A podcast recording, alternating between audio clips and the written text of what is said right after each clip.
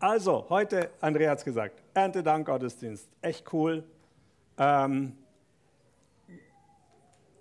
ich habe auch einen Erntedank-Tisch aufgebaut. In den Kirchen gibt es ja da so immer ganz große Dinger, wenn ihr das kennt. Ja? Da ist der ganze, der ganze Raum vorne voll mit, mit Gemüse vom, vom Dorf, von den Bauern. Äh, das haben wir nicht. Aber es hat ja auch damit zu tun, dass von uns wahrscheinlich niemand mit Landwirtschaft direkt zu tun hat, soweit ich das weiß. Aber ich habe ein paar andere Dinge mitgebracht. Also so, was man halt so kaufen kann. Ja, Kartoffel, Apfel, Nüsse, andere Nüsse, nochmal Nuss. Und dann aber noch ein paar andere Sachen. Ein Autoschlüssel, hat der was mit Erntedank zu tun? Mal sehen. Äh, mein Abschlusszeugnis als Einzelhandelskaufmann, schon ewig lange her. Ähm, was ich auch gerne gebracht hätte, aber nicht habe, sind Wertpapier, so, so Zertifikate, habe ich nicht. Nein, das ist nochmal mein Magisterexamen. Immerhin, Abschluss. Also solche Sachen. Haben die was mit Erntedank zu tun? Was denkt ihr? Bisschen, ja, oder? So, ja. Vielleicht kann man dafür auch danken. Mal schauen. Also ich will heute über Erntedank und was ist unsere Ernte und wofür können wir eigentlich danken. Ähm, traditionell haben ja Erntedank, Gottesdienste oder Feste zwei Themen gehabt. Das eine ist wirklich dankbar zu sein für die Ernte. Ja? In der Wahrnehmung, dass eine Ernte nicht immer nur 100% eigener Verdienst ist. Also die Bauern haben hart dafür gearbeitet für die Ernte. Ja? Also das war jetzt nicht einfach, ach schön, du hast uns alles geschenkt. Nee, die wussten sehr genau, sie haben viel getan dafür.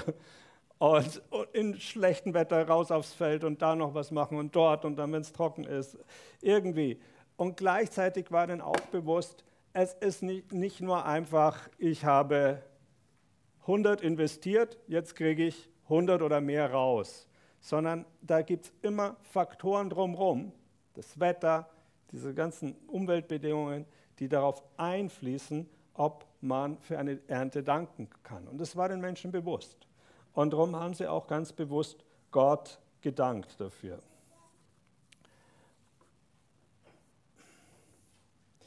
Was ist heute eine Ernte? Ich versuche mal eine Definition. Ich habe mal so formuliert, Ernte ist in, unserer, in unserem Kontext das Ergebnis eigener Arbeit und Anstrengung in Kombination mit günstigen Umgebungsbedingungen. Ja?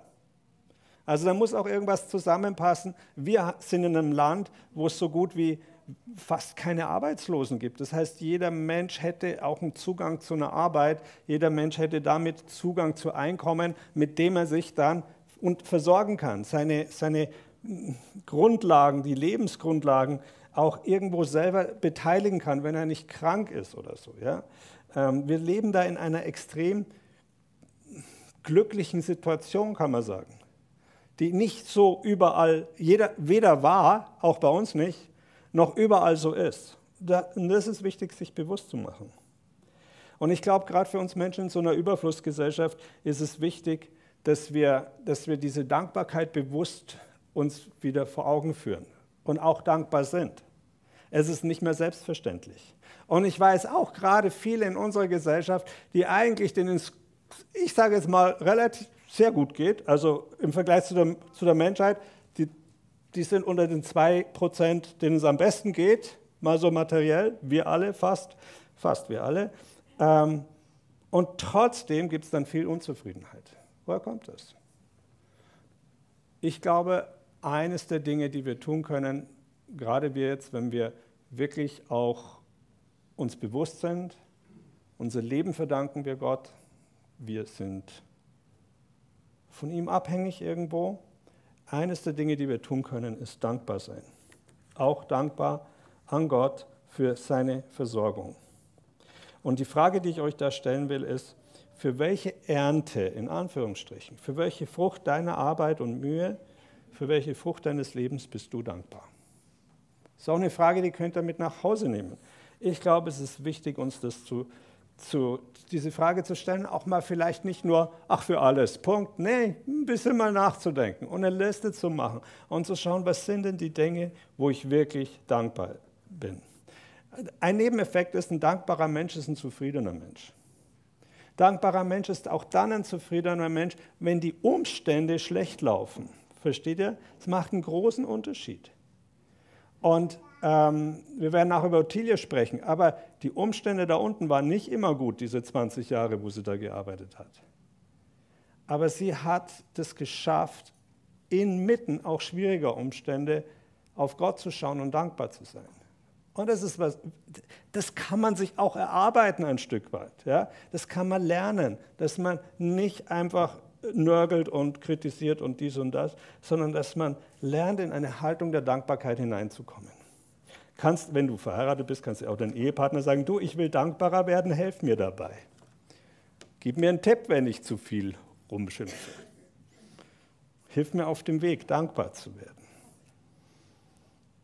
Umgekehrt macht es wenig Spaß, mit undankbaren Menschen zusammen zu sein. Oder wer hat die Erfahrung schon mal gemacht?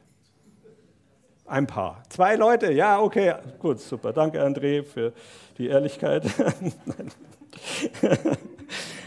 Eine zweite Frage. Das erste Thema von Erntedank ist Dankbarkeit. Die zweite Frage ist, was mache ich eigentlich jetzt mit der Ernte, mit den Früchten, mit dem Ertrag meiner Arbeit? Was mache ich damit? Was, wenn das Lebensnotwendige abgedeckt ist?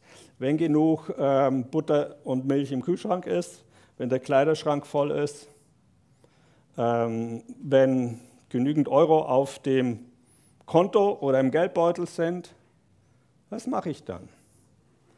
Was mache ich mit meiner Ernte? Und ich glaube, das ist wichtig zu verstehen, wir haben da auch eine Wahl, die wir treffen können. Und auch eine Verantwortung, wie wir diese Wahl treffen wollen. Und ich möchte euch einen Text von Jesus dazu vorlesen. Weil der geht eigentlich ganz genau auf diese Frage. Ist schon ein krasser Text, finde ich, aber Jesus war manchmal krass. Lukas 12, 15 bis 21. Jesus sprach zu ihnen, seht zu und hütet euch vor aller Habsucht. Denn auch wenn jemand Überfluss hat, besteht sein Leben nicht aus seiner Habe. Er erzählte ihnen dazu ein Gleichnis. Das Land eines reichen Menschen trug viel ein. Und er überlegte bei sich selbst und sprach, was soll ich tun? Gute Frage, Leute. Was soll ich tun? Denn ich habe nicht, wohin ich meine Früchte einsammeln soll. Und er sprach, dies will ich tun. Ich will meine Scheune niederreißen und größere bauen und will dahin all mein Korn und meine Güter einsammeln. Und ich will zu meiner Seele sagen, Seele, du hast viele Güter liegen auf viele Jahre, ruh dich aus, iss, trink und sei fröhlich. Gott aber sprach zu ihm, du Tor, Narr, was auch immer. In dieser Nacht wird man deine Seele von dir fordern. Was du aber bereitet hast, für wen wird es sein? So ist es, so ist, der für sich selbst Schätze sammelt und nicht reich ist im Blick auf Gott. Also hier hat jemand eine gute Ernte erzielt, eine super Ernte, und er stellt eigentlich auch die richtige Frage, was soll ich damit tun? Das Problem ist nur, er stellt die Frage sich selber. Ja? Er hätte jetzt auch ins Dorf gehen können und sagen, hey Leute, habt ihr eine Idee, wie könnte man das? Nein, er stellt sie sich selber, er stellt sie auch nicht Gott, sondern er stellt sie sich selber und er beantwortet sie sich selber. Und hat eine ganz brillante Idee, oder? Das will ich tun. Die alten Schonen abreißen, größere bauen und dann da alles rein. Und dann habe ich ausgesorgt, dann gehe ich in Rente mit 45. Juhu! Also, das ist die Option 1, für die sich dieser Mann entscheidet, noch größere Scheunen bauen. Und ich finde das schon irgendwie aktuell. Also ich glaube schon, und ich sage jetzt, sag jetzt nicht die Leute, sondern wir alle in unserer Gesellschaft, wir stehen echt auch vor diesen Fragen. Was soll ich tun mit dem, was ich habe? Ja? Und aber auch mit dieser, mit dieser Option 1, sie ist auch irgendwie nicht so fern, zu sagen, okay, wie kann ich das ansparen für die Zukunft? Wie kann ich es nutzen, damit mein Leben, damit es mir gut geht und vielleicht besser geht? Äh, was mache ich da? Und ein Teil unserer Planung, so menschlich die sind, stehen immer auch, ich sage jetzt mal, in dieser Gefahr, am Ende so zu handeln wie dieser Mann. Und ganz besonders, wenn wir uns selbst fragen, was soll ich tun? Auch, ich habe eine Idee. Ich, kaufe mir ein Aktien, ich, ich schaffe mir ein Aktiendepot an. Ist gerade en vogue. Unter jungen Menschen noch viel mehr, weil das kann man alles online machen und dies und das am Handy. Also Aktiendepot, das hilft mir. Und dann habe ich was für später. Und dann macht es auch noch Spaß und dann tradet man und dann sieht man, wie der Kurs sich verändert. Und dann sagst du, okay, noch ein bisschen mehr. Ist es okay? Ja, unter gewissen Umständen ist es okay. Wir haben eine Verantwortung, was wir tun und wie wir mit dem, was wir haben, gut umgehen. Ähm, die Alternative, die spricht Jesus hier in dem Gleichnis nur ganz nebenbei an. Äh, am Schluss, wo er sagt, so ist der, der Selbstschätze sammelt für sich, aber nicht reich ist im Blick auf Gott. Also er deutet an, eigentlich besser ist es, reich zu sein im Blick auf Gott, was immer das heißt. Aber was es heißt, äh, sehen wir an anderen Stellen im Neuen Testament. Ich bringe euch eine von Paulus heute aus dem zweiten Korintherbrief. Das geht um eine Sammlung für arme Geschwister in Jerusalem. Die Gemeinde in Jerusalem war sehr arm damals, hatte auch Hungersnot durchgemacht und so weiter. Und Paulus sammelt in den neuen, in den, in den Gemeinden in Griechenland, heidenchristlichen Gemeinden, sammelt er Geld für die Glaubensgeschwister in Jerusalem. Und in dem Kontext schreibt er uns was im zweiten Korintherbrief, Kapitel 9. Und ich äh, lese da einfach einen Auszug ab Vers 6. Ähm, also es geht wirklich jetzt hier um Geld sammeln. Ja? Ich bin davon überzeugt, wer sparsam sät, wird auch sparsam ernten. Wer aber großzügig sät, wird auch großzügig ernten so soll jeder für sich selbst entscheiden, wie viel er geben will für diese Kollekte. Zwar freiwillig und nicht aus Pflichtgefühl, denn Gott liebt den, der fröhlich gibt. Gott vermag euch so reich zu beschenken, ja mit Gutem geradezu zu überschütten, dass ihr zu jeder Zeit alles habt, was ihr braucht und noch mehr als das. So könnt auch ihr noch anderen auf verschiedenste Art und Weise Gutes tun. Schon in der Heiligen Schrift heißt es ja von dem Mann, der, den Gott reich beschenkt hat, großzügig schenkt er den Bedürftigen, was sie brauchen. Auf seine Barmherzigkeit kann man immer zählen. Gott aber, der dem Sämann Samen und Brot schenkt, wird auch euch Saatgut geben. Er wird es wachsen lassen und dafür sorgen, dass das Gute, das ihr tut, Früchte trägt. Ihr werdet alles so reichlich haben, dass ihr unbesorgt weitergeben könnt. Wenn, ihr dann eure, wenn wir dann eure Gabe überbringen, werden viele Menschen Gott dafür danken. Das ist ein Text, der hat viel mit, mit Säen, mit Ernten, mit Erntedank, mit all diesen Themen zu tun. Ähm, und wir sehen hier ein komplett anderes Denken als bei dem Mann in dem Gleichnis. Komplett anders. Eine andere Haltung. Hier wird damit gerechnet, ah, dass Gott da ist, dass er real ist, dass er auch sich um uns kümmert, wir haben das auch in dem Lied gesungen. Er ist ein Vater, der für uns sorgt. Äh, also Gott ist da, er sieht uns und er beschenkt uns. Da geht es ganz viel über das, was wir von Gott beschenkt, geschenkt bekommen. Ähm, Nochmal Vers 8. Gott vermag euch so reich zu, zu beschenken, ja mit Guten geradezu zu überschütten, dass ihr zu jeder Zeit alles habt, was ihr braucht und mehr als das. Das ist Vertrauen, das ist eine Haltung, oder? so könnt ihr auch noch anderen auf verschiedenste Art und Weise Gutes tun. Also, wenn man jetzt nochmal diese Frage aus dem Gleichnis stellt, was soll ich mit meiner Ernte tun, sehen wir hier zwei Wahlmöglichkeiten. Einmal auf unseren Vorteil schauen und schauen, was, was, was mache ich jetzt mit dem Überschuss. Aha, ich investiere, ich schaue, dass ich mir da vielleicht eine Immobilie besorge oder ein neues Auto oder je nachdem, je nach Menge des, des Überschusses äh, fällt mir schon was ein. Schönen Urlaub machen.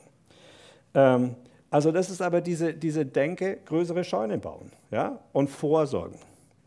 Und die andere Umgang damit ist, wirklich diese Frage, was soll ich mit meiner Ernte tun, mit Gott besprechen. Und ihm hinlegen und sagen, Herr, schau mal, jetzt habe ich das und das bekommen wie willst du, dass ich damit umgehe? Was kann ich damit tun? Kann ich damit ein Segen sein? Ich ziehe mal das ab, was ich für meinen Lebensunterhalt brauche, und dann ist da immer noch was, sehe ich, und was tue ich damit? Und dann wird uns auch bewusst, dass Ernte auch ein Geschenk ist. Ein Geschenk, mit dem Gott uns segnet, mit dem er uns was anvertraut, damit wir was damit Gutes tun können, damit wir was damit machen. Und dann haben wir sozusagen Saatgut. Wir sehen diesen Überschuss auch als ein Saatgut an, um neu auszusäen und dann nicht nur für uns selber, sondern einfach darüber hinaus äh, für, für Menschen in Not oder für die Anliegen des Reiches Gottes, dass einfach ähm, eher mehr Menschen nahe kommen kann. Diese, diese Gemeinde, diese Gemeinschaft hier, die Vineyard München, die existiert nur, weil Menschen sich mit dem, was sie haben, das Zeit, Zeit für Mitarbeit oder so, aber auch mit Finanzen, über Jahre, Jahrzehnte engagiert haben und gesagt haben, ich finde es gut, was hier geschieht und ich will dazu beitragen.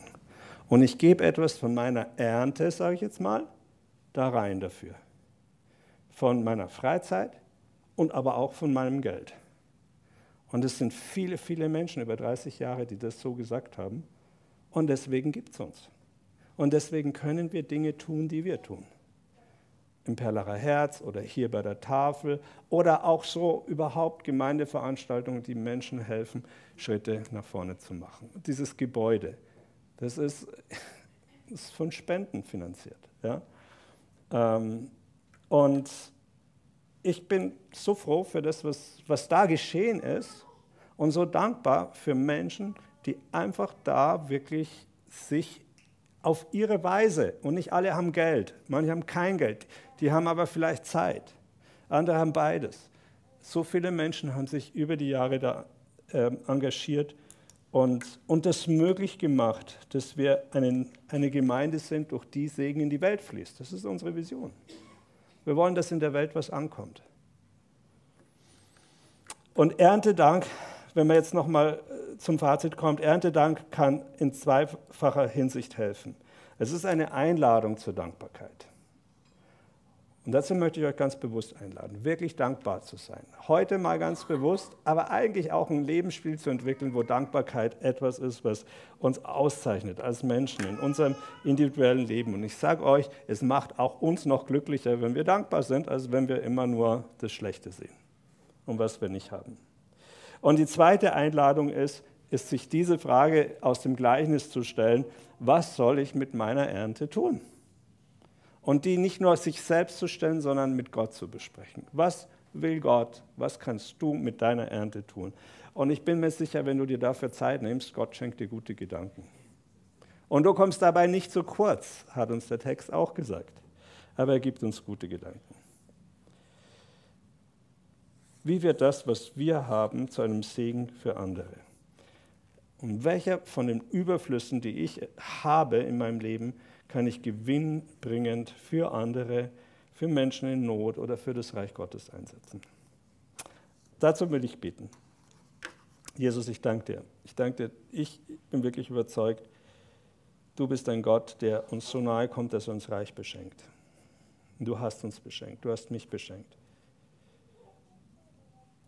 Und hast uns beschenkt als Gemeinschaft als Menschen, die auch miteinander auf dem Weg sind.